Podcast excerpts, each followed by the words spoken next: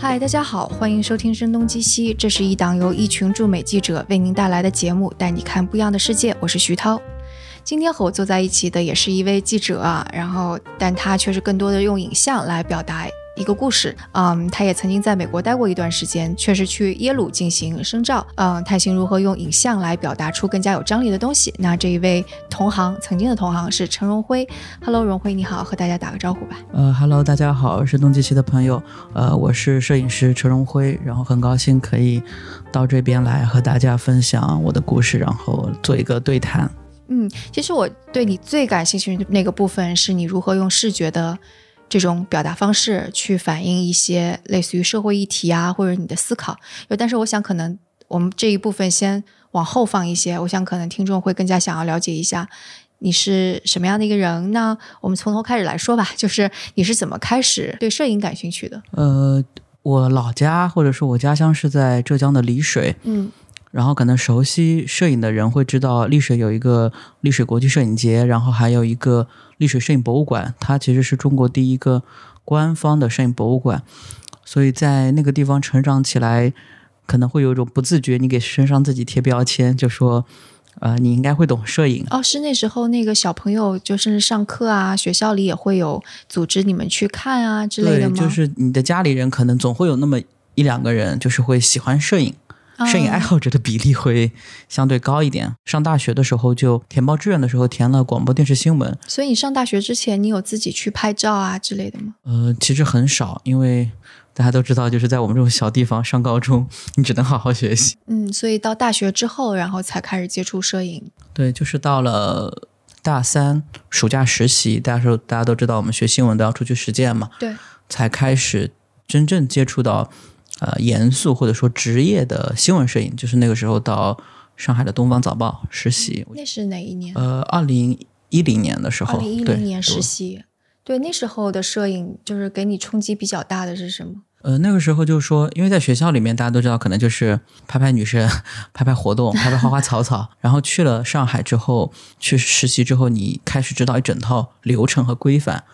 所以我们相当于是拿路透社和盖蒂图片社的那套标准来训练我们这些记者和实习生，实习生也不例外，要按照那个流程走。所以是第一次要写图说，第一次要把这个新闻的五个 W H 写的非常的详细。那你刚刚说的 W H 就是五个那个 W，呃，What、Why 之类的。对对对，就你要写的很清楚，然后。而且你要做很多标签，就像现在你发到头条或者什么，你要你要让自己上热搜，你就要写标签。你要让图片编辑能够搜索到你的作品，所以它这整套流程其实是非常的规范或者说职业。因为那个时候因为做的是新闻摄影，所以它最主要是帮助我去跟别人聊天。因为摄影记者，我们习惯会觉得他只要拍照就可以了。但是在呃东方早报或者说我之前这个媒体的从业经验里面，就是我们对摄影记者要求都是按照多媒体记者要求去做的，所以这个锻炼对我后面的成长特别好。就所以一个记者出去基本上是拍照片、拍视频、写文字，全部都要自己来。啊，那这个跟我早期的那个从业经历还挺不一样的。因为我记得我当时出去采访，我会带摄影记者，然后我是那个不断提问、不断采访。然后他会是，就是我采访完了之后，他可能当时会抓拍，或者跟我到现场，或者结束了之后，他来给做一个摆拍之类的。对对，就是传统大家印象中的摄影记者就是这样子。但是后期随着这种媒体发展吧，就它慢慢变化。那文字记者要求就是你要会拍照，到后面就慢慢拍点视频回来，对吧？那摄影记者你如何不被淘汰？那就是你也要去做好的采访，然后你的视频和照片又要拍得好。所以它就是互相融合这样的一个过程吧，就记者这个身份还是挺重要的。但是这个问题也是到了后面会很困扰我转型，或者是发现就是是摄影重要还是记者重要。然后后面我就做了一个选择，我觉得对我来说摄影比记者更重要，那我就辞职不做记者这个行业。对。但二零一五年的时候你是刚加入澎湃，呃，然后你加入澎湃的契机是因为你之前在。应该是在东早拍了圣诞工厂的那个，应该是在更早，就是我一零年在东呃东早实习过，嗯，然后一一年大学毕业之后，我就去杭州的一家媒体叫做都市快报工作，啊，对对对，你在杭州的都市快报，我就一一年到一五年，嗯，对，就在拍了圣圣诞工厂的那一个，就描绘一下圣诞工厂的那一期，也许在修 notes 当中我们可以把这个图给放出来，但现在可以描述一下。就现在回忆开，就是我是相当于赶上了国内传统媒体的黄金期的末班车。都市快报它很很不一样，跟我之前实习的东方早报。它是一份本地的报纸，所以它的口号就是“生活因温暖而美好”。就回头看，我觉得这样的一份报纸非常适合我们这样刚刚入职的年轻记者。这也是我觉得我挺感谢的这份报纸，就说它会非常非常接地气。我在杭州做了大量的社区新闻的稿件，而而如果去过国外的人会知道，其实社区新闻是像美国这种新闻里非常重要的一部分。对，我记得我刚到美国去做驻站记者，写的第一篇报道就是那个小报正在消失，讲的美国的社区报正在消失。我们做的新闻就是比如说很很很类似现在大家看到网上很红的那个幺八幺八黄金眼的那个故事啊，对啊，比如说一个大爷。假牙掉河里了，然后杭州的热心的捞水的呃捞东西的人都去帮他捞假牙，或者说西湖边第一朵荷花是什么时候开的？或者说冬天到了，现在很冷，对吧？那什么时候西湖开始结冰了？它是一些非常非常细微繁琐的这种事情。就我们说的四季歌，一年到头都在发生。包括圣诞工厂，我拍的，就是拍摄圣诞工厂，其实每年都要去拍，或者说有很多很多记者，特别是当地记者都去拍过了。那我们那个时候要求就是说，你每个月要做那么一两个专题，即使别人做过也没关系，就说你只要把它比他拍的更好一点，就是就可以。所以其实我我在。都市快报基本上是不可能去做全国新闻或者世界新闻，我只会在我的浙江省内做新闻，所以这个反而很好，就是我觉得特别适合像我们这样的刚刚毕业的记者，我们的着眼点非常非常小，但是从我自己的个体经验来判断，就是说我认识了很多北京、上海的记者，年纪跟我差不多，或者说同行吧，因为他们这个平台很大，但北京、上海的新闻本地新闻其实做的不多。嗯，那些媒体更喜欢往全国跑或者满世界跑，但回头看，我发现这里面其实会有很大的问题，就他们的这种功底其实是不扎实的，因为他没有真正的去体验过长时间跟这个城市发生关系。哪里有大新闻，然后你去，就仿佛好像那就是记者应该做的，或者说很光鲜。对，但我回头看，我觉得那四五年就是在一个相对小一点的城市，因为杭州那这两年可能比较红，但之前其实它是个很小的城市嘛，我觉得特别好，就让我们很多年轻人就是能够有口气可以缓一缓。我特别理解你说的，就包括我们现在在做的很多，其实就很大。然后我们非常年轻的刚加入我们团队的，可能最开始做就会觉得有点累，但如果给他们一个更小的切入点，让他们钻进去，我觉得其实他们应该也能够做得很好。所以圣诞工厂那个是你到圣诞工厂，然后去拍了一个肖像，相当于是，但有一束光正好。漂浮着灰尘打在了这位工人小哥的脸上。对，就这个小哥，他是从贵州过来的，当时他是十八岁，在那个厂里面待了几天。其实他的哥哥、爸爸妈妈都在那个工厂里打工。嗯，对，就他是一家人在那边讨生活吧，就是从贵州到义乌，就到。其实这个作品对我来说影响很大，不是说他获奖影响很大，是因为我开始真正意识到了，作为一个摄影师而言，你的这种。视觉的优先度的考量究竟有多么的重要？就是以前可能很早的时候，我们有在学习看《纽约时报》他们头版编辑在说这个怎么选照片，照片的两个维度，A 是它照片视觉好，B 是照片内容好。那么 A 和 B 都好，那肯定是上头版，这个毋庸置疑。但是现在剩下的情况是说，A 和 B 两者选其一的时候，我们优先选哪个的问题开始出现了。所以像国外的很多媒体，他会优先选 A，就是我视觉好，但它内容不好。但是在国内情况，我们是反过来，我们会说这个新闻很。重要，那张照片差一点没关系，也给他上头版。所以这里面就是有一个很大的一个区别，就是我也问过自己，就是说，如果你看到一张报纸的照片，它那个照片非常好看，我假设是个美女好了，或者假设是一个非常好看的这样的一个瀑布，或者说冰雕，会不会吸引你？因为这张照片吸引你看这个报纸，所以其实它就是一个矛盾。而我们其实习惯于给照片贴上很多社会政治经济的含义，然后觉得这样的照片很重要，而却忘记了。照片它本身的重要性在哪里？我会觉得大家其实是因为先被照片吸引，再回去想你的这个内容是什么。但为什么当时那个照片会让你想这些想这么多呢？因为我觉得那张照片本身它的视觉也也挺好的，然后它的后面背后的可能也能够让大家想到很多啊，圣诞节，然后这是一个世界工厂，想到很多东西，对不对？对，其实就是圣诞工厂它的这种。拍摄这个新闻，它是某种程度上的四季歌的新闻，因为你每年都有圣诞节，对不对？嗯，圣诞节就一定要去对，所以圣诞节全中国的媒体都会去义乌拍，而且包括这个工厂都是我隔壁报社的哥们告诉我，包括我做这个项目的时候，还有我的一个摄影记者朋友跟我一起去拍的。嗯，所以问题就来了，就是为什么他们去了那么多年，为什么他们当时这个圣诞新闻的报道没有引起那么大的关注？其实因为这个后面后续关注太大了，其实导致当地政府还做了很多后续的举措。就是我觉得唯一的区别就是因为它的视觉性，而不在于这个内容本身。别人会拍什么呢？差不多吧，可能就是没有没有那张照片震撼。流水线吗？就是正常的工厂生产啊，也是那个车间里面同样的这个人。但当时在那个情境下，你是怎么思考？说你是肯定让他摆了个姿势，对不对？对对对。所以你当时是怎么构思的呢？就是很摄影的构思，就是这张照片要好看，因为这个新闻这个事件它并不新嘛，世上本无新鲜事啊。那你只是提供了一种新的一种观看的方式。就作为一个摄影师来说，就是你提供了一种观看方式给大家看。是别人没见过的一个角度，所以当我观察到那个光线，它不断的把这个相当于那个鼓风机，它把这个灰尘吹起来那个光线的时候，我觉得就特别好。然后我就叫住这个工人小魏，我说我想给你拍张肖像。他说好的。然后他那个时候戴着圣诞帽还有口罩，就给他拍张这张肖像。嗯，你本身是一个从小会是一个比较敏锐的，能够抓住细节的这样一个人吗？就可能比较喜欢这些东西，因为就小镇青年，他没有什么太多娱乐活动，所以以前跟我上海的一起实习的上海的很好的摄影师他们一起聊天，包括像杨毅他们，就说，嗯，他们可能小时候都是。呃，玩飞机模型啊，或者什么？我说，我就小时候就是在田里面玩泥巴，一直到八岁的时候才从农村到县城去上小学。在我这个年纪，或者说从事我这个行业的人，有我类似体验的其实已经很少了。就是最后面我认识的做摄影记者的大部分人，其实可能都生活在县城或者说什么的，他没有太多农村的经验。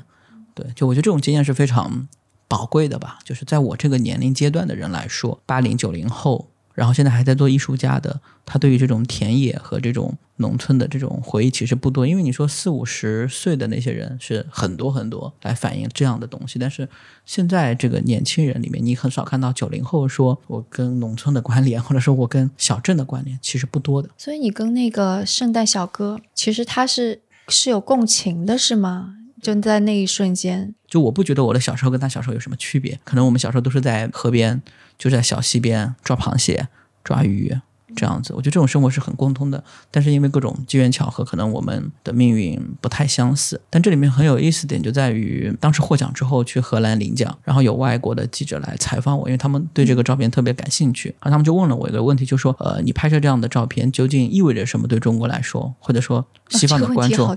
者说西方的观众怎么来看待这样的照片嘛？”嗯嗯。就我其实一直在强调一点，我说照片它其实传递不了那么多信息。然后我想跟他说的就是说。我们第一眼可能从西方的人角度来说，看到的这张照片，说啊，中国的工人那个环境那么差，对吧？就说他可能保护措施也没有那么到位，他的工作环境很恶劣。那我也跟他说，我说对于小魏他来说，十八岁他能从贵州那个时候，他以前跟他爸爸在河里面掏沙，我说挖沙是非常非常辛苦的一件事情，而且一天可能就赚几十块钱。他到这边一天能赚个两三百块钱，跟爸妈一起，其实对他来说是一个巨大的一个变化，不是说他。一定值得这个变化，只是说他这个变化很大，然后包括他的业余生活，就他会去网吧上网，对他这种个体的打个引号的现代化来说，其实非常重要的。但是可能从西方的一个角度来说，他从一个他已经完成了这种工业化了，他觉得啊，这个没有人权。但我觉得很难这么简单的去判断，或者说通过我的照片来判断说这些工人没有未来或者什么的，我觉得不一定。嗯，可能有一点就是比较冒犯一点的猜测，就西方颁给这个奖，会是因为他们的这种视角颁给这一个作品吗？我觉得会有一个视角是说，他们可能从来没有把自己的圣诞礼物和这样的圣诞工厂进行一种关联，他们有点被震撼到。也因为就是你拍的这个照片，以及你拍照片时候背后的这些思考，所以你得以到上海参加入澎湃，然后二零一五年就开始去加入这个一路向北的。摄影项目，对对，就二零一五年过去，所以做了三个月编辑，然后当时就说要做这个难民的报道，然后就让我去了。当时是什么事件出发就发生了，所以你们要报道这个难民的？嗯，我觉得一个原因是。就当时那个照片嘛，就是有有一个小男孩，就是跟他父母来，然后在海边遇难了，然后外国的一个记者拍的那张照片。对，就这个事情应该还是不仅是在当时是叙利亚的，对叙利亚难民，对一五年的时候叙利亚难民，其实还有部分阿富汗，就是叙利亚阿富汗，就难民危机开始大规模的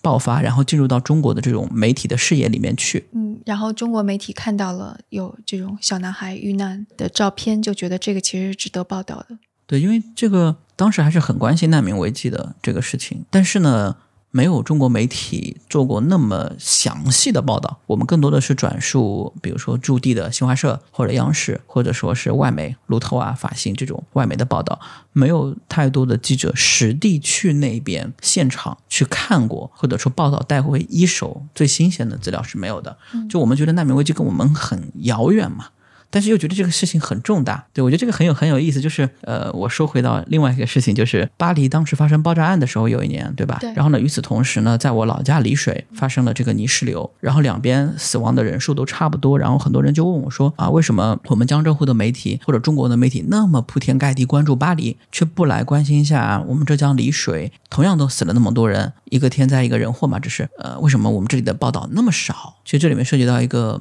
现在这种互联网或者说这种媒介传播，他们这种距离给拉近了。就说人们知道巴黎的人可能会比知道丽水人更多，不管是全中国还是浙江省，可能知道巴黎的人都会比知道我们丽水更多。很多人搞不清楚，以为我们丽水是丽江的，所以这里面就有很多思考吧。然后就回到那个国际上那个，就是那个难民危机，大家其实很关心这个问题，即使好像很遥远，但是你又没有太多一手的讯息，然后就去了。去了之后呢，本来有一个文字记者一起的，他那个签证被拒了，来不了，直接就变成了我要写稿子，又要拍照片、拍视频。只有你一个人在那里，对对对，就你是你是在那里待要待多长时间？对我只能待十四天嘛，因为德国给你的签证只有十四天，你不能再待更长的时间。你是入境哪里呢？希腊。入境希腊，然后是在希腊待十四天。呃，我跟他们全程跑的，去的就是希腊有个岛叫莱斯沃斯岛，基本上所有的难民都是到那个岛上，然后再从那个岛坐船到欧洲的大陆本土上面对，所以那个岛就是个中转站，所有的阿富汗、叙利亚的所有的难民都到那边。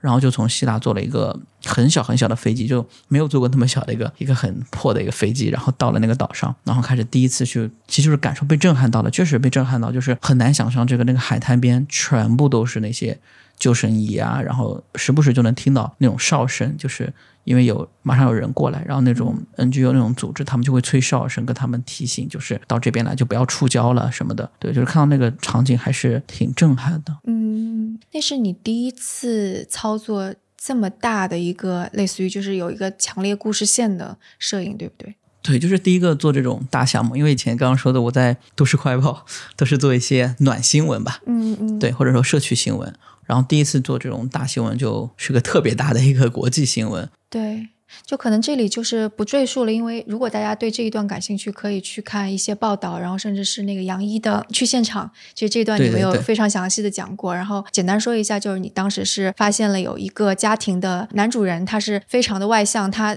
快要到岸的时候，跳进了海里边，然后你就跟踪了这一个家庭，拍了他们一路，所以最后这个故事就找到了一个非常小的切入点，但是非常好的展现了这个故事。我还挺感兴趣的，就是这这一个经历对你成就是在摄影的这个道路上面影响会怎样？就说我做了这样一个大型项目，对于我在一个媒体或者在这个圈子里的职业，当然是非常好，因为得到了很多好评，然后我也有这样的一种经验去做这样的事情。特别是这两年最红的这种所谓的多媒体啊，或者全媒体报道，嗯，但是我觉得还是会纠结，比如纠结什么，就是说那么多人去拍那么多的灾难的影像，他当然要去拍，我们要去做这样的新闻。那么我们究竟是记住了什么，或者说我们通过影像究竟抵达了什么？因为我们能看到全世界有无数的摄影记者在那个莱斯沃斯岛上，嗯，而且我记得你还说，就有那种欧洲大神级的年纪很大的也去拍，摄影师非常著名的摄影师去拍。对，包括后来我有看那个艾薇薇的一个有一个装置，他也是去了，他也去了那边，在现场收集了大量的救生衣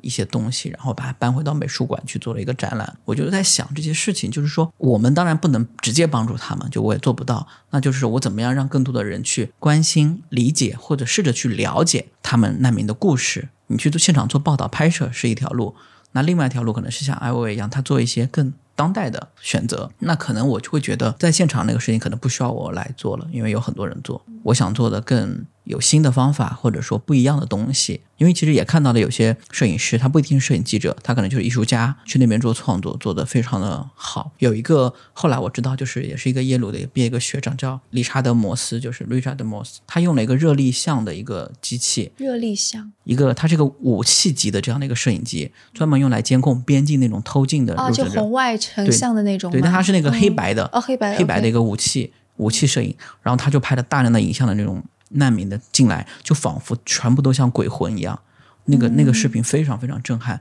就他他做的当然不是新闻，但是你看到那个视频，你一定会被震撼到，然后你会想更多，因为他还看到有婴儿出生，然后在喂奶那种场景。但非常恐怖，看起来就像骷髅一样，就你会思考很多。就我觉得应该有更多的可能性吧。其实做完这个项目可能更纠结了，就对摄影更纠结了。我特别理解你，因为其实我做记者有一段时间，我也在想，就是当一个社社会热点出来的时候，所有人都铺天盖地，所有记者都会扑上去做这个。你不做，好像你就落后了，编辑也会说，对吧？但是问题是你除了增加了一堆的文字之外，到底增加了什么价值？后来我就会很很刻意的避免这些 buzzword，我自己也会觉得你不需要再增加一些噪音了。你要增加的话，你一定要增加一些不一样的看法或者态度，或者新的视角，或者新的信息量。所以那这个项目。就是相当于是你做了这个一路向北的这个项目的同时，其实你也在看其他的摄影记者，他们用什么样的方式，或者其他摄影师在用什么样的方式在反映这个东西，对吧？对的，就那个时候，与此同时，就是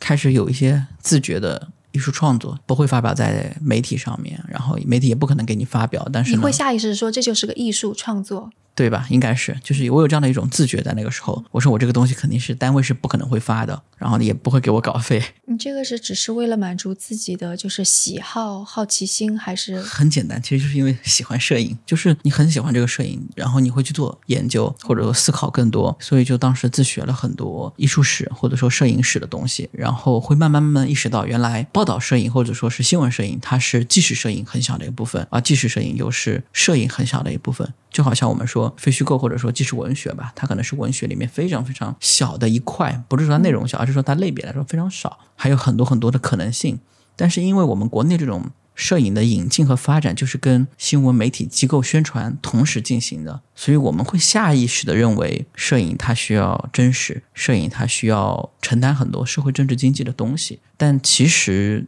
摄影承担不了这个东西。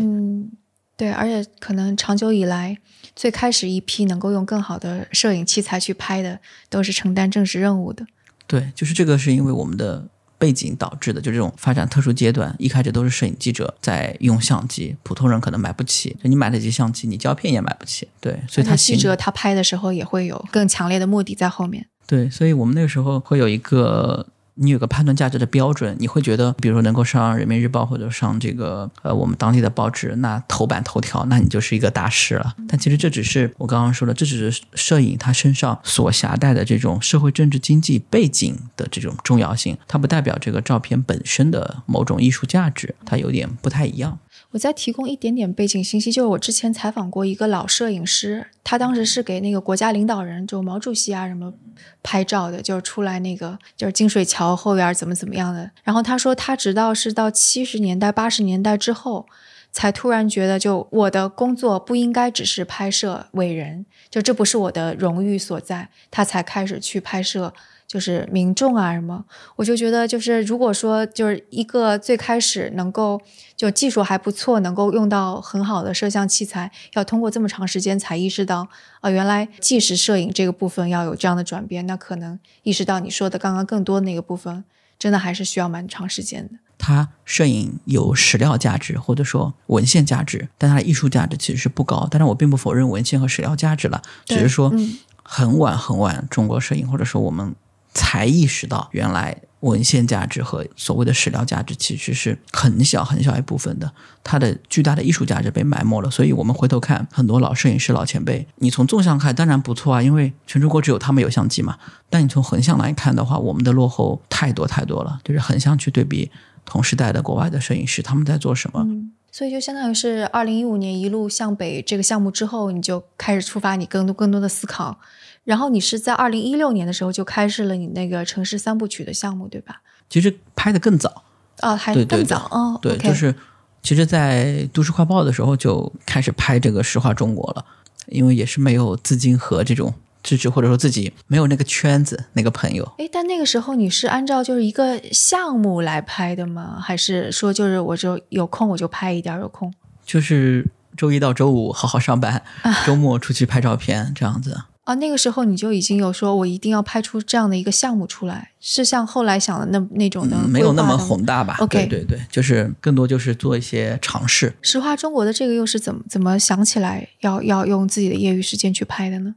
就还挺直接的，就一个原因是因为就当时杭州发生了那个自来水危机，一三年的时候有一个上游的农药厂吧，应该是就把水倒那个污水倒到了。饮用水源里面去，然后大家发现自来水都变黄或者有味道，然后每天下班我也是下班之后就去这个超市卖矿泉水，就抢了好长一段时间，有点像当年那个。日本地震导致的这个抢盐风波一样，对对对，其实挺荒谬的，让大家去去抢水喝，然后就想，我就看到这个现象，就觉得挺有意思。但是与此同时，因为有禁令，报社的记者不能去报道这个事儿，就这个事情已经被解决了，就说他们人也被抓了，然后也在处理，但是呢，记者就不能再做了。我们有个记者，因为他收到了那个省公安厅他们报道了这个事情嘛，就是给条线记者说啊，我们最近破获了这个大案啊，然后他就报道了，然后还被批评了。那这个线索其实是省公安厅给他的，所以这个是一方面。然后就觉得我作为一个摄影记者不能报道，那我能不能作为一个普通的摄影师？我也没有去做直接进入那个厂，因为你不可能进去。我甚至还碰到过一次，就是我开着车到一个厂周边转了转，然后周一上班的时候，我领导还来找我说那个厂他们。通过我的这个车牌号给我们老总打了电话，说问我是不是要去做报道。我说我就是路过，没有。我说我没有任何想要采访他们的意思，我就是想看看。这反而还促使我就觉得做的事情还挺有意思的，就是或者值得做吧。特别因为你是生活在那个地方，就是跟你有那么强的相关性啊。就如果不是因为这些禁令啊之类的，其实他可能就作为职务报道。也许就发表出来，肯定是发表不出来的，就不不让你发。但是就是说，反而促使我就是就这个项目观察做了很久。然后因为你要做这样的呃调查研究，然后就会看很多国外的东西。然后你查的越多，你就会看到更多，不仅仅是新闻报道。其实那时候有一本书叫《汤姆斯河》，那个时候国内开始引进了国外的非虚构写作。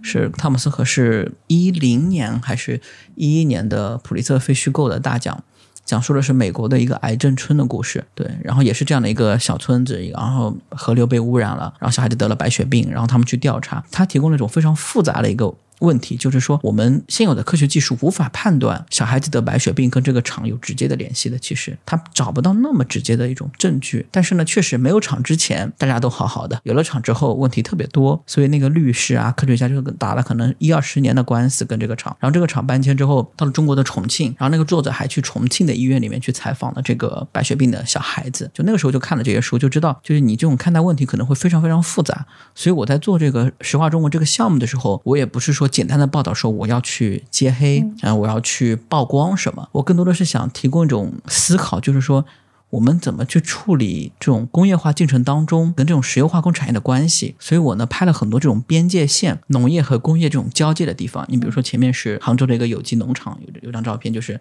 几个人在撒种，后面是一个化工厂，然后还有可能就是它化工厂周边会建非常漂亮的这种绿化绿植。然后里面还有庭院，然后后面是很很高的一个企业。就我不会去拍什么黑烟呐、黑水啊，那个年代早就过去了。就如果关心真正关心环保人，就会知道他们现在那种打地下水，你是不可能简单的通过一个黑水或黑烟来判断这个厂有没有污染。所以我说，我也不是说化工企业不好。因为我们身上用的所有的东西都来源这种化工衍生品，就更多的是想提供一种反思，就是我们怎么去处理这种关系。所以还有张照片是有些麻将工人，就是工人他打麻将，然后那个麻将桌上面还有麻将残留在那边，然后后面也是个工厂这样子，所以就拍了很多这种嗯对比或者说边界线这样的一个东西来思考。嗯，感觉你其实你做的这些调研，其实用文字也可以表达出一部分来，但是你只是选择了更加艺术的影像的方式。对，就是还是希望大家用。去看吧，就是就单纯的看这种视觉的东西，试着去看能不能触动一下大家，就也挺难的。嗯，那从一三年的时候你就开始就做这个项目，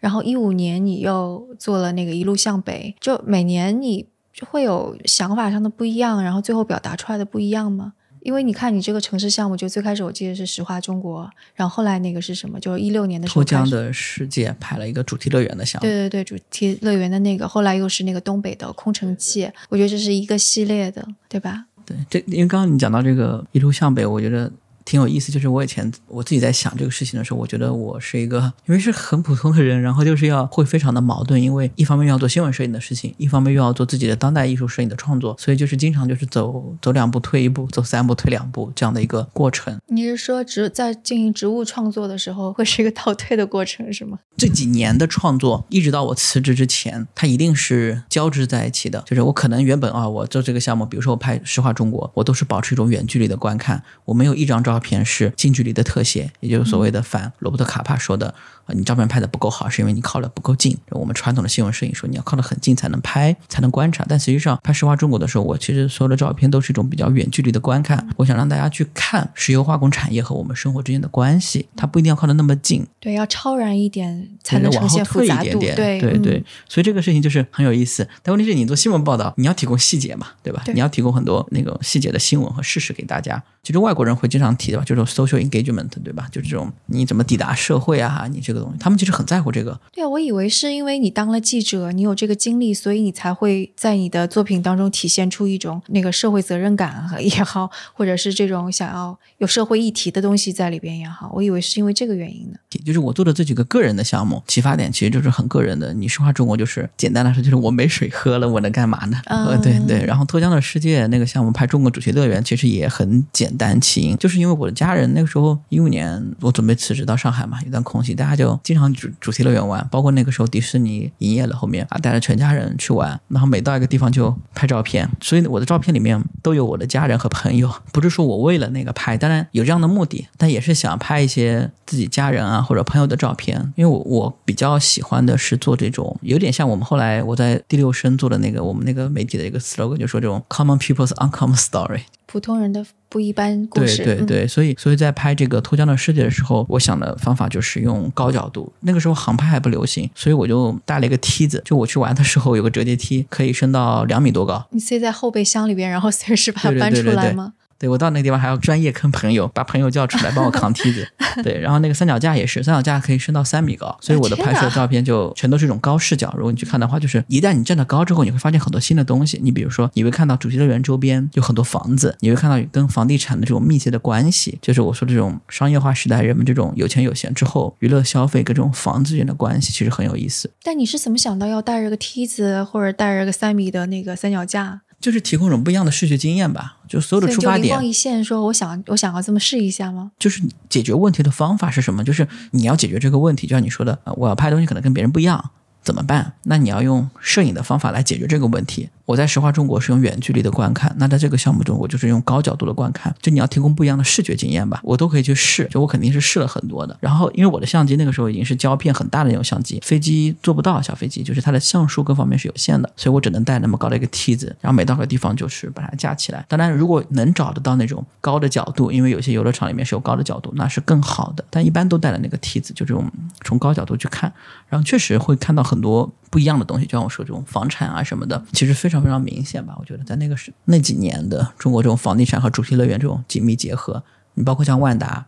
融创，他现在做的主题乐园，它都是跟它的这种商业地产和这种住宅是有关的。所以你是从你的相片里边发现的这些联系？对，就是你去看，你就会发现主题乐园周边有好多好多房子，然后那些商业地产他们会拿这个作为卖点、噱头来营销，人们也会很享受这样的生活，觉得哎哎，我放在周边就主题乐园，然后他可以给你免费发一张年卡，就是你业主嘛。你可以免费来玩，就你就这种身份感特别强，认同感，觉得好洋气啊！也就这几年吧，就这种小县城里面，或者说二三线城市都有。对我觉得挺有意思的。嗯嗯，有有没有那种照片里边让你特别惊讶的？就之前可能想都没有想到。印象深刻的照片，可能还是像，但是我自己的经验吧，就是觉得比较有意思。我去看这个恐龙乐园，因为恐龙乐园常州的吗？对对对对，就是 一说恐龙园，你就有这反应，对不对？就你看好多广告。哦不，因为我是常州人啊，就我看到 他在上海、杭州打了好多广告呀。就小时候就天天看到说，嗯，常州恐龙乐园、常州恐龙乐园什么鬼地方？我说，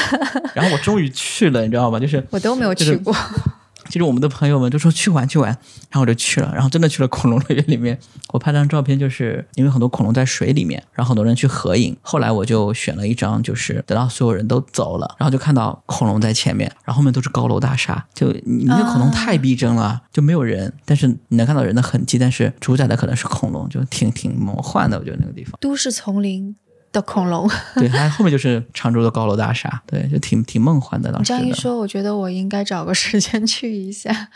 对，我觉得体验很重要，就是所以我就我的创作更多真的就是个人体验，不是说有人告诉我这个事情有多么的重要，但是我后面在写阐述的时候，那可能会加一点背景信息吧，但出发点还是挺个体的。对我昨我昨天其实也有在看你写的一些文字啊什么，我当时就在想，可能你跟我或者跟其他普通人的区别在哪里？就是我觉得你非常的敏锐。你能够抓住很多灵光一现的东西，然后我我好像就是比较钝感的人，我也很迟钝，就是因为有太多聪明的人，但是我就是很很坦然面对这个事情，我觉得还挺重要的，就是因为我们就是属于那种班里的那种中等生嘛，就是不上不下。我觉得我们大部分人其实只是因为我们没有怎么说呢？按照现在商业的说法，就是你没有在正确的赛道上，对吧？这个这个词可能说有点夸张，但我觉得可以这么去理解。嗯嗯，就一定有很多人在很多行业可以做得非常非常好，但因为他机缘巧合，他没有机会接触。那我在想，如果我没有接触摄影，那我的轨迹真的就是按照我父母或者我们家长设想的，你考公务员，然后在什么去什么财政局或者法院、公检法。去上班，然后可能你的爱好是摄影，业余就是这样，那一定是，就我的同学以前朋友，大部分都是这样的。对对对对，是。对，但他们我觉得有些人可能其实很聪明，但是因为他没有这样的机缘巧合吧，机遇，然后可能他的命运就。不一样，也不是说他们不好，或者说我更好，只是说大家的体验度会不一样一点。对，就或者是你你是否能够花更多时间在自己的热爱上面那种。哎，那那个刚刚你说的，其实你之前的无论是石化中国啊，还是脱缰世界，这个其实离你自己的生活还比较近嘛。一个在杭州，一个在上海，那怎么就突然跳到东北去拍一个《空城计》？到后面就开始慢慢的不再纠结于地域吧，或者说可能会更在乎这个心理的这种接近性，所以我选择了东北。当然还有一个原因就是我之前有讲到，就是我实在太向往北方了。就是对我看到你那个采访当中说你好喜欢雪呀，对 要去东北看雪。就是很多人可能不明白，就是为什么会这样。然后后来南方人一听就明白为什么呢？对对对，是啊，一旦要下雪，我们还要写周记呢啊。就是你你那地方下雪了，对吧？那老师回去说你写周记吧，回去。然后呢，脑海中就是山舞银蛇，原驰蜡象，就是你会有这样的一种不自觉这种想象。对，我觉得现在到北京都是这样，下雪了，然后在北京的人都好开心，哎，下雪了，很神奇。就是 北京下雪了，然后你看新闻还推送，就是就是，如果是广州下雪了，那真的是全网推送。对，所以这个东西很微妙，我觉得就很喜欢，很向往，就一定要去看一看。感觉就是你为了去看雪，给自己找了就是什么接近性啊，什么这种的大词儿。就是当然一开始真的就是想去看看，没有那么多东西。那后面你看完之后，呃，发现可以做一些事情，他们那里面保留了很多东西。是我在江浙沪其实已经找不到了，就那样的一个地域的接近性。比我们想象中的要近，或者说应该说时间接近性，就是说它保留了很多中国八九十年代的东西。对对对，我们之前也还写过一个讲大庆的，其实当中讲了很多。就其实跟我们小时候的经历特别像，在那个地方你一定能够感受到你小时候的生活。但你现在回到我江浙沪老家里面去，那现代化很厉害，基本上看不到了。对，所以我在那地方其实还挺挺有感触的，那种感触就真的跟小时候你生活在那个地方差不多。然后以及那两年，其实我自己也是面临的很多问题，就是还这种选择和。纠结吧，就是喜欢摄影嘛，然后你喜欢的东西并不是记者，其实或者并不是传播。比如说，要不要出国去上学啊？要不要去美国看一看？就是当下这个摄影最发达的一个地方是怎么样的？就这种纠结的心态是吧？对，就是一六年之后。然后这种心态，我觉得跟这些年轻人也差不多，因为他们面临的选择就是说，我要不要离开老家？要不要去外面大城市打拼？他们比我还纠结。很多人他们都是去了北京、上海不适应，回到了那边。那所以你。当时去东北的时候，还跟很多在当地的年轻人有交谈。对这个项目，其实交流还挺多的。反倒你是说，就从那个时候开始，你就在互联网上找到当地的年轻人，然后去跟他们沟通。我是到了那边去，就是我刚开始去看的时候到那边，然后就在那个酒店里面用那个快手跟他们聊，就打那个打开那个附近的人 定位，看周围有没有人干啥，看他们的表演，还挺有意思的。然后，因为那个时候我可能是一个比较不太愿意随波逐流的人，或者可能某种程度上，因为那个时候快手、抖音刚出来嘛，一六年的时候，我我就在玩这个东西。但因为我是做媒体嘛，你要去尝试。然后大家不都是在骂快手、抖音嘛？那个时候就觉得很 low、很低俗。然后其实我也觉得这东西挺好玩的，就因为可能我也是小镇青年，就觉得这东西挺有意思的。后来一个舞蹈学家他说这个事情很重要，我是用了他的词，他说给我论证了一下，他说因为抖音、快手的出现，其实在某种程度上是中国人。第一次从央视的这种大一统审美中解放出来，他的身体的解放。因为我们以前在看这种表演的时候，你的渠道是有限的，电影那都是审核过的，电视更加不用说，偶尔可能有优酷和这种爱奇艺这些网络电视媒体，但没有那么多个体的参与。嗯曾经有过一段时间很红，你比如什么后生男生啊什么的，但都没有了，因为他那个还是需要门槛或者你需要有天赋。但是抖音、快手的出现，瞬间席卷几亿中国人，所有人不管你是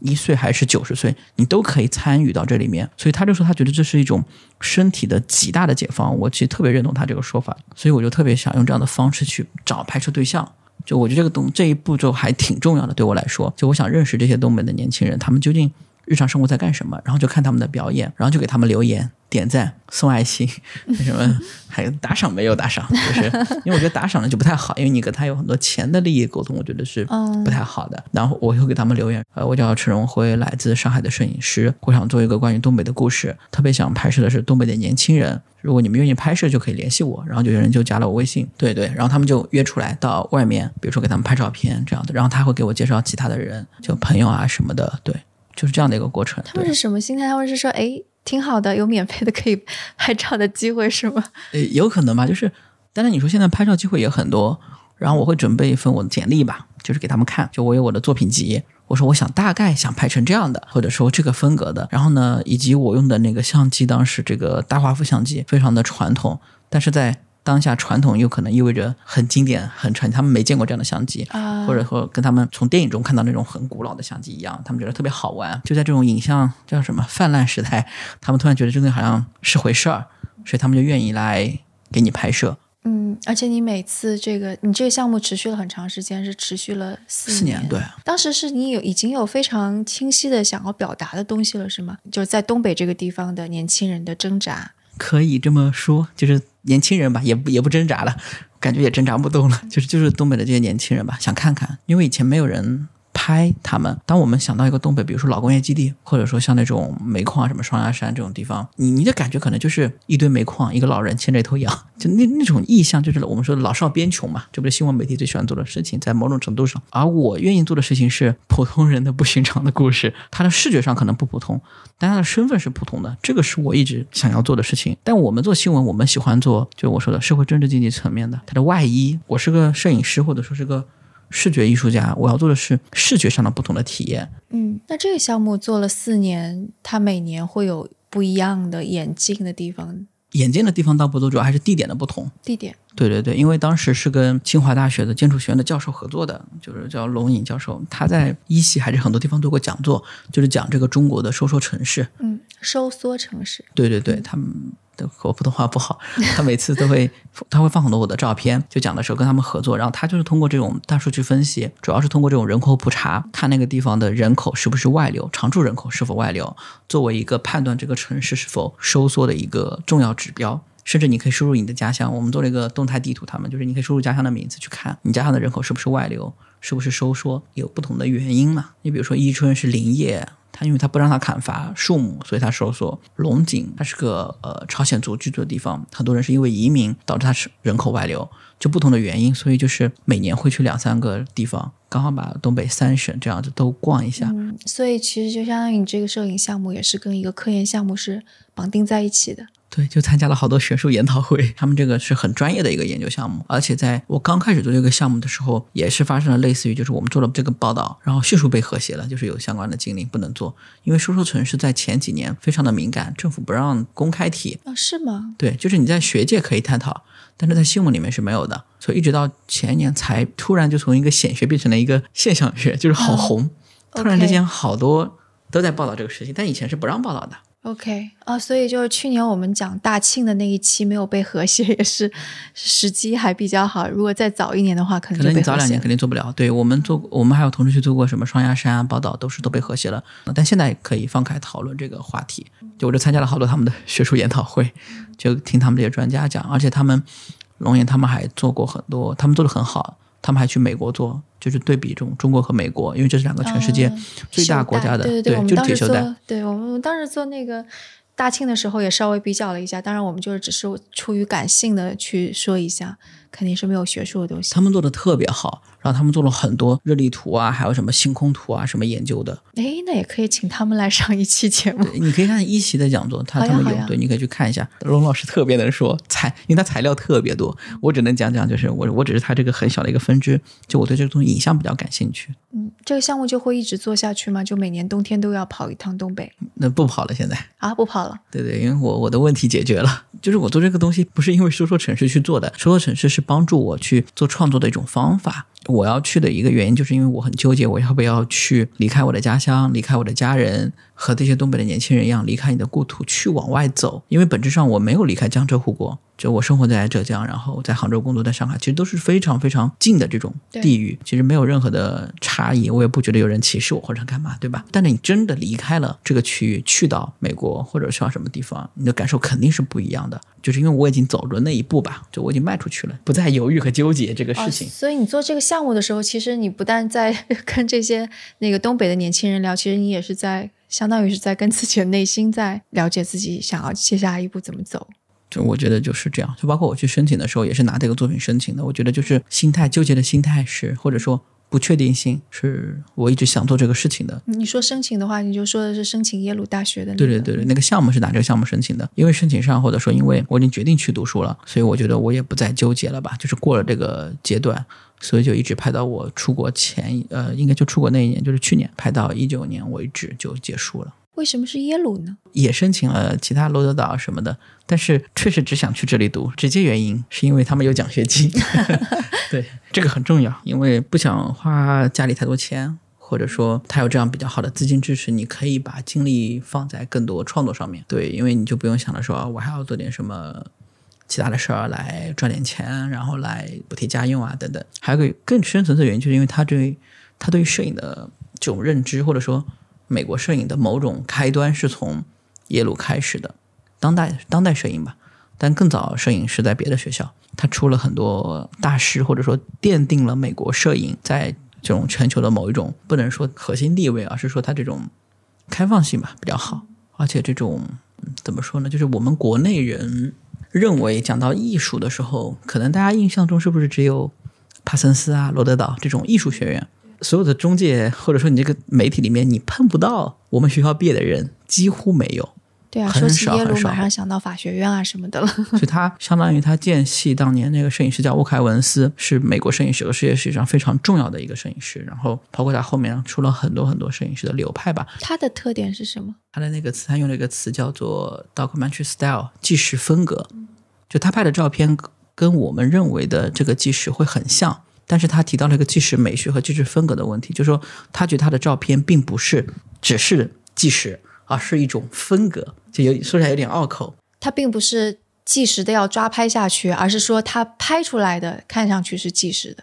对，所以这个风格跟我自己想做的还挺像的。耶鲁的上一任系主任他们提出个概念，就是说摄影是最适合虚构的媒介，最适合虚构的媒介之一。对对，所以就是我我我以前经常分享会我说。摄影就是披着羊皮的狼，披着一层真实外衣的虚构媒介。其实道理很简单，但是我们却总不愿意相信这个事情，你对吧？嗯，这个就是你眼见即为实，但你眼见未必为实，是这种感觉是吗？或者就是，但是你的确可以又有眼见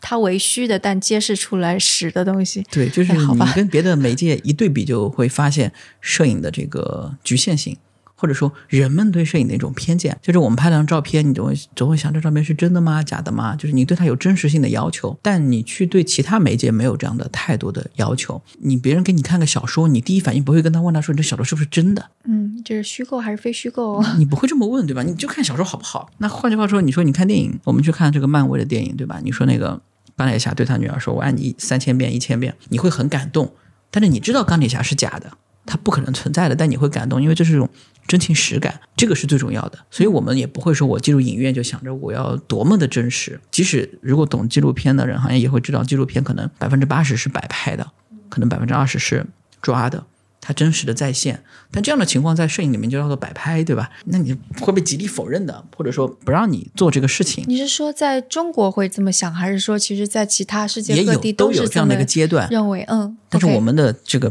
特别明显啊，现在还停留在这个阶段。可以这么说，在大大部分认知层面，因为我记得小时候看过一个纪录片叫《幼儿园》，不知道你没有看过。就是一个南京那个导演拍的，就是去幼儿园拍摄一个作品，就是他为了拍摄嘛，他把幼儿园那个墙都刷成绿色。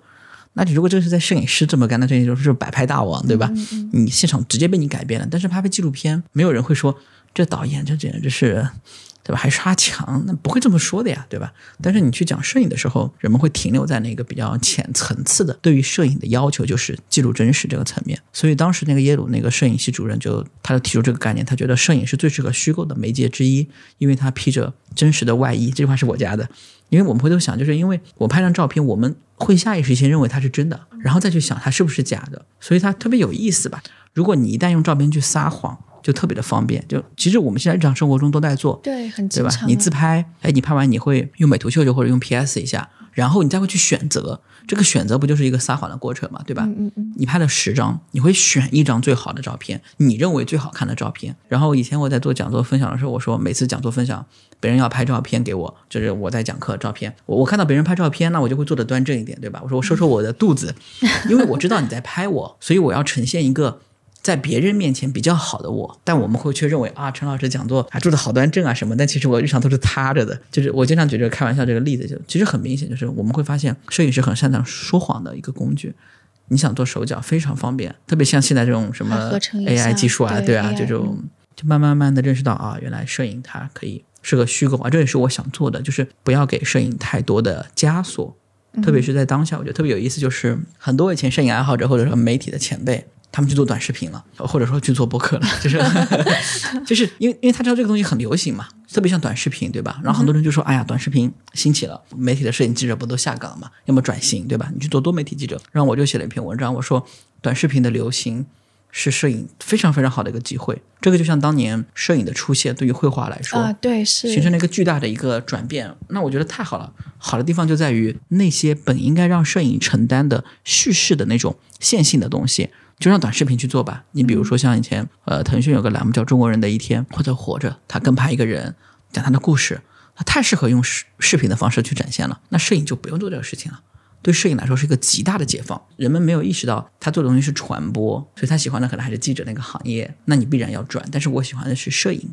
嗯，你喜欢的是静态这种东西，对吧？那你要绘，那这么说，绘画早应该退出历史舞台了。所以这个东西就是会很不一样。所以这是一个很好的一个鉴别标准，所以我就说，有些老前辈他其实喜欢的是传播，喜欢看他的作品获得百万、千万的点击量，有很多人的反馈啊，很自豪、很高兴。但我对这个东西并不喜欢。就除了在工作的时候，你不得不为点击量考虑。但我做自己艺术创作的时候，我不是为了点击量而出发做的，我是为了我自己，我有感而发要做这样一个项目。所以就相当于是耶鲁学派，其实是验证了你之前模模糊糊感觉到的一些东西，让你更加自信啊！我这个做的其实是正确的道路，是吧？这么一说吧，因为他高举这样的大旗，是吧？就是召唤着你。对，然后证明又是一个大词，说我是跟随着耶鲁学派的步伐。对，可以这么去说吧。但是我们的系主任现在的就是他做的是非常非常电影化的事情，就是拍一张照片，可能有上百人在给他做服务，就是跟拍电影一样，就是摄影已经往前走了好多好多好多。为什么会需要几百人呢？全就按照工业摄影的好莱坞工业流程去做的，就电影师照片吧，就做的很大，照片也很大，可能两米、三米这样子。嗯嗯，哎，那像现在就是你在耶鲁也已经有一段时间了，就是有没有就是你学到的东西开始影响到你的创作的这部分呢？就改变还挺大的。一方面，因为你换了一个地方生活嘛，就是我大部分创作还是在美国做的，你只能在一个小地方纽黑文，就是个村儿。我们说，在一个村里面做创作，它更考验你一个人吧。就是有点类似于像里奥克写给年轻时的一封信里面提到的，就说，其实你在监狱里面，你出不去，对吧？但是你也有你自己最宝贵的东西，就是你的童年，挺哲学的，在某种程度上。但是呢，又要用摄影的视觉的方法把它给解决出来，或者说你有困惑可以那什么，你用摄影的方法去解决你的问题。这个东西是我觉得那个时候学的。那那问题是这样，就是说你没有问题怎么办？你也要自己创造问题。哎，先来说一说你你给自己提出的第一个问题是什么？然后你又是怎么用摄影的方式去解决的？第一个问题就是害怕。大家如果知道美国，就知道纽黑文，它其实。是犯罪率很高的一个城市，就全美排名前十。哦，是吗？对，就可能仅次于巴蒂摩之类的，就挺挺挺害怕的。去之前，就是我去耶鲁之前，还跟以前的学长学姐聊嘛，就刚好他们那年还发生了一次很大规模的骚乱，就是大概有二三十个人在市中心吸毒，然后就晕在那边被警察给拖走，所以就是那个警民关系不是很好。嗯，就冲突比较强烈。让我去那边，我很多老师也跟我说，就说，呃，你要小心一点，晚上别拿着相机乱跑，会被抢的。真的有人被抢过。对对对，我知道。然后我就很害怕，好像每天从工作室出来就跑回我的家里面，就躺在沙发上看这种外面这种光线啊，这种很好看的这种光影，不是月光，其实是路灯从外面进来，这种或者说跟混合了自然光。然后就想着能不能拍，后来开始拍了一些照片之后，觉得特别像我小时候。我刚刚说那李奥克那个童年，就是说他特别像我小时候生活在丽水，就是我在一个县吧，就缙云县。就是我小时候外公外婆我们家里面是有这个电灯的，但是我们不太打电灯，我们晚上都不开灯，因为节约电。为了大部分都是月光，没月光那晚上还出不去。要么打灯笼，但打灯笼又怕自己烧着，所以就是没有人造光，或者说没有这种那么亮，所以就是我就把这个想法给强化了，然后还去同学家里面，就跟他们一起，我就跟他们说，大家一起关灯，然后来感受一下夜的美，就是每到个同学家里面，就跟他们说，你们把那个灯给关了。然后跟我一起来拍照片，然后呢，我是用长时间曝光，就是要抓这个夜景，就用很长时间的曝光，十分钟、二十分钟或者半小时。那那你能你没事干对吧？那你就只能跟你同学那里等着干瞪眼，就看看多好看呀！实力坑朋友。对对对，就是就是看看，就是很好看。我一个同学甚至说，他讲到很明显的例子，就是说卧室和洗手间很近。其实，在晚上后来我们关灯之后，他明明其实不需要开灯，他能走到那个卧室。我们就习惯一定会打开个手那个手机手电筒，对吧？照一下，其实你不需要照，你看得见的。但是我们已经忘掉了这样的一种视觉的功能，所以主要就是这样的一个东西。我觉得你在说的时候，我甚至还想到，就是我自己晚上有时候失眠，然后看着天花板外面有灯光进来的那种感觉。但是你就创作出了作品，我就只是留在我自己记忆里而已。你要不说我都忘记了。也可以像那个谁后羿弃兵一样，是吧？啊，看棋盘，对，应该看不出棋盘，我看出稿子来吗？并不能。但我觉得每个人都应该有这种深夜睡不着觉的这种体验，对吧？会有，其实我挺喜欢晚上有路灯照进来那种感觉的。所以我说这样的体验对我来说，小时候不懂，回头看很珍贵，因为我就像我说的，就跟我类似年龄阶段的艺术家，有跟我类似体验人太少太少了。哎，我真的觉得你的这些经历，就是那个 Steve Jobs 说的那个 connecting the dots。你看，你刚刚说的就是那个，就在开头的时候，你就有说跟你有这样经历的人很少，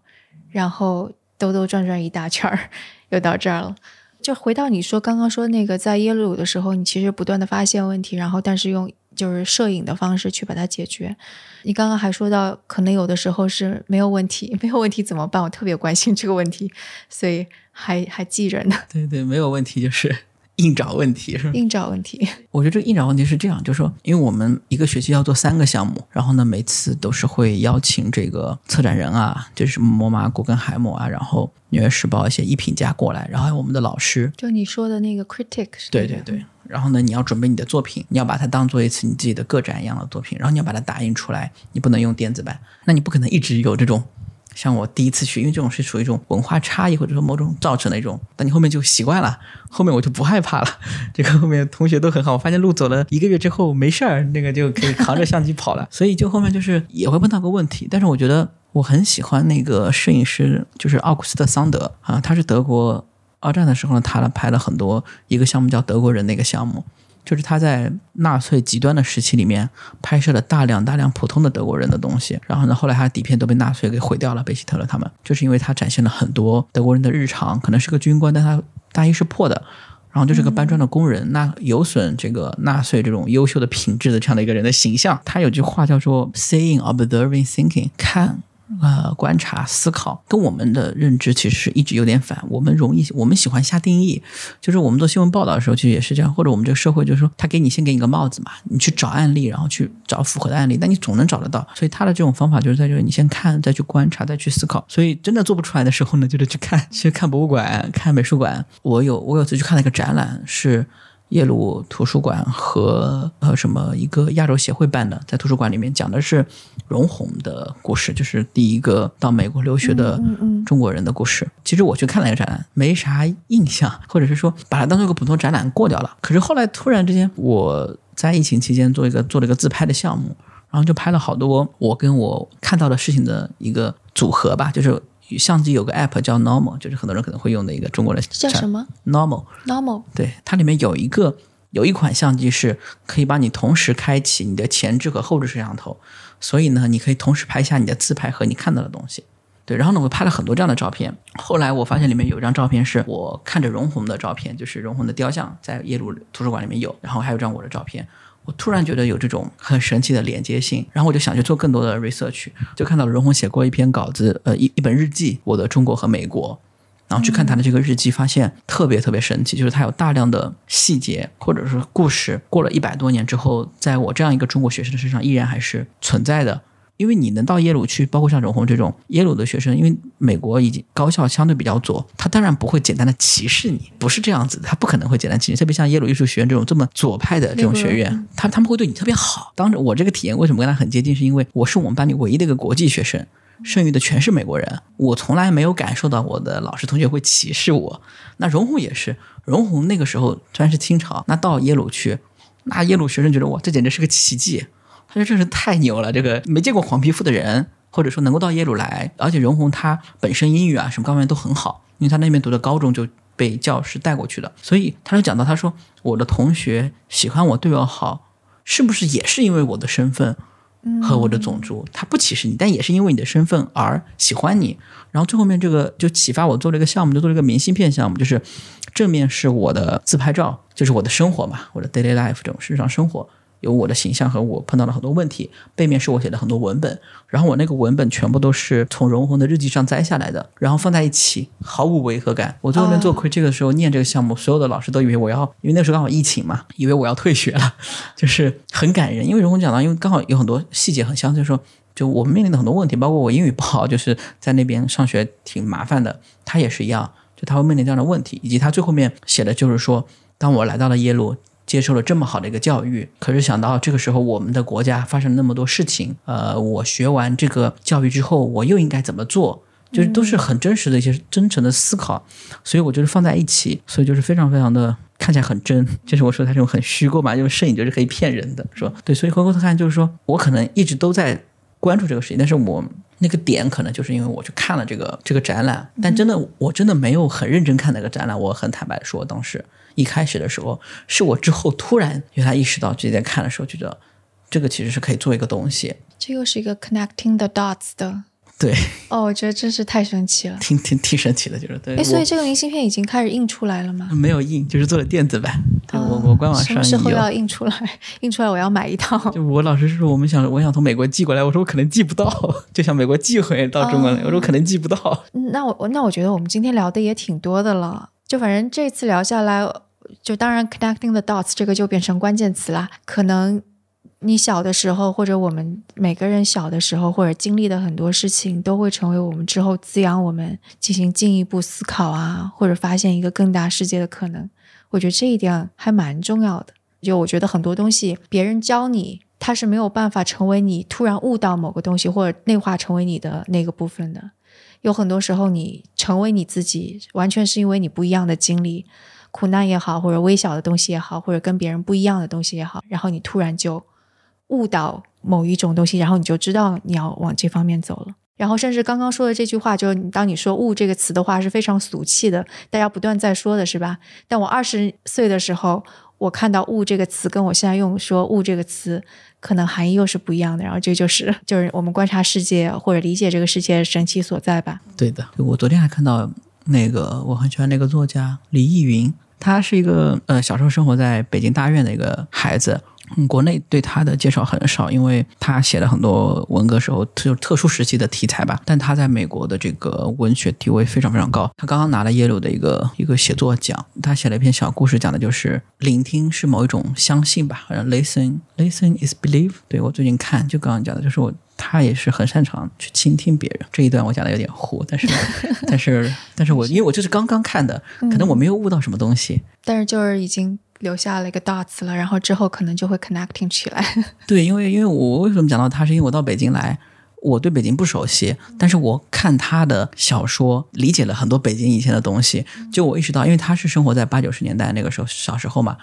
就那个时候他们的生活跟我完全完全不一样。他在那个时候，他们班里他生活，他是北京四中毕业的，都在聊美剧了，已经是八八年都在聊美剧。八八年在吗？啊，成长的烦恼吗？难道是？呃，一个叫《荆棘鸟》，一个美剧，这种让我很震撼。就是你会知道，这种中国这种，即使在那个年代里面的这种。巨大的差异。对，这个它的名字是，就拼音就易云里。OK，好呀，那我们今天的节目就到这里。如果大家有什么问题想要问陈荣辉的话，也可以给我们留言。然后包括有一些什么感想，也可以给我们在各个平台上面留言。啊，那我们今天的节目就到这里，感谢陈荣辉啦。好，谢谢。嗯，好。那关于这期节目，大家有什么想法，都可以给我们留言，或者写邮件，或者在 Telegram 群中告诉我们。那我们的邮箱是 etwstudio@gmail.com，我们的网址是 etw.fm。所以无论是 Telegram 读者群的地址，还是打赏的方式，都可以在我们网站上找到。那我们下次节目再见。